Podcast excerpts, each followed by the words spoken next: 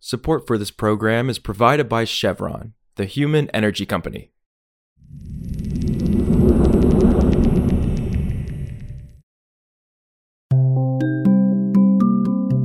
This is Politico Energy. I'm Josh Siegel.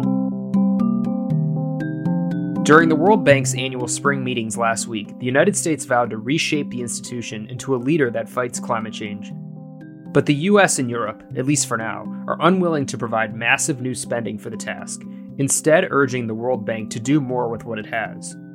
Without that extra funding, though, some World Bank allies say the institution will be unable to effectively focus on fighting climate change, alongside its traditional mandate of eradicating poverty.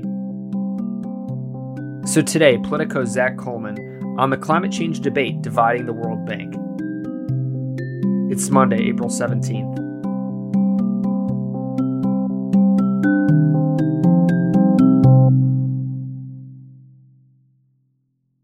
The idea here is to get the World Bank to do more with its existing tools and to improve its operational models. Essentially, not taking in any more money, but doing more with what it already has. The, the World Bank has faced criticism over the years that it is too risk averse, that it is actually discouraging private sector investment by taking too safe of bets that the private sector might actually pursue on their own.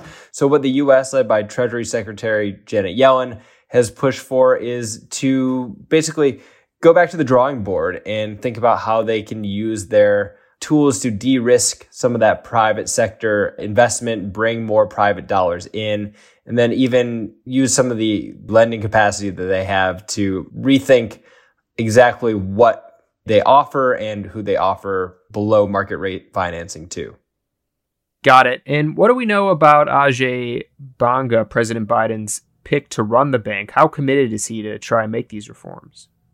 You've definitely see him taking on this mantle as well. And he's really backed up this call to use more of the existing tools. He comes from MasterCard. He had been at Citigroup before. His whole spiel so far seems to be to improve digitization at the World Bank that can improve micro lending and really access hard to reach locales and to really think about new asset classes and ways to de-risk private sector investment. I mean, he really wants to bring in the private sector, and that's what you hear consistently from Janet Yellen and others who are pushing this reform agenda at the bank. Yeah, and why are US and European officials downplaying the importance of giving more money, more spending? Why is that not a thing right now? Overall, this is a push to also take on climate change and shared global threats at the bank, but climate change has not been part of the bank's traditional mandate, you know, at least in terms of it hasn't devoted a huge part of its portfolio to projects that would reduce greenhouse gases. It is there. It does happen. But there is this realization that if you're going to then also tackle climate change, which it's going to take trillions across the world to transform power systems and vehicle fleets to run green, that it might come at the expense of the World Bank's original mission, which is to eradicate poverty for economic growth, for growing prosperity. And there are people who have worked at the bank and who still work at the bank who are worried that adding on this new, very expensive, interconnected, overlapping competency like climate change will come at the expense of the bank's original mandate. And so there are some people who wonder how can we do all of this with some of the reforms that are on offer? There's this understanding that these reforms are going to be helpful and could put a lot more lending capacity into the bank. I mean, one of the ones that's talked about right now is is changing the bank's equity to loan ratio, which would put $4 billion of lending capacity each year over the next 10 years into the bank's portfolio. But the bank has already identified $2.4 trillion of annual needs to address climate change and, and all the other things that come with it. That's not just for the bank to do, that's for the world to address. But you see then the sheer scale of this problem, and you, you really get to wondering how can we do all of this without more money? But countries that are shareholders at the bank have their own domestic deficits and debt problems to deal with. And they don't want to be seen as giving more money to the bank right now when there are some legitimate criticisms about how it's been run the past few years and about how risk averse it is. So the message from the shareholders is why don't you work on these efficiencies and changes that we're proposing now? Prove that that does something. And then maybe later we'll talk about infusing the bank with more cash from our own coffers. Got it. And then how are rich countries responding to the concern of poor nations that the World Bank, in pursuing reforms, will have to sacrifice part of its poverty fighting mission?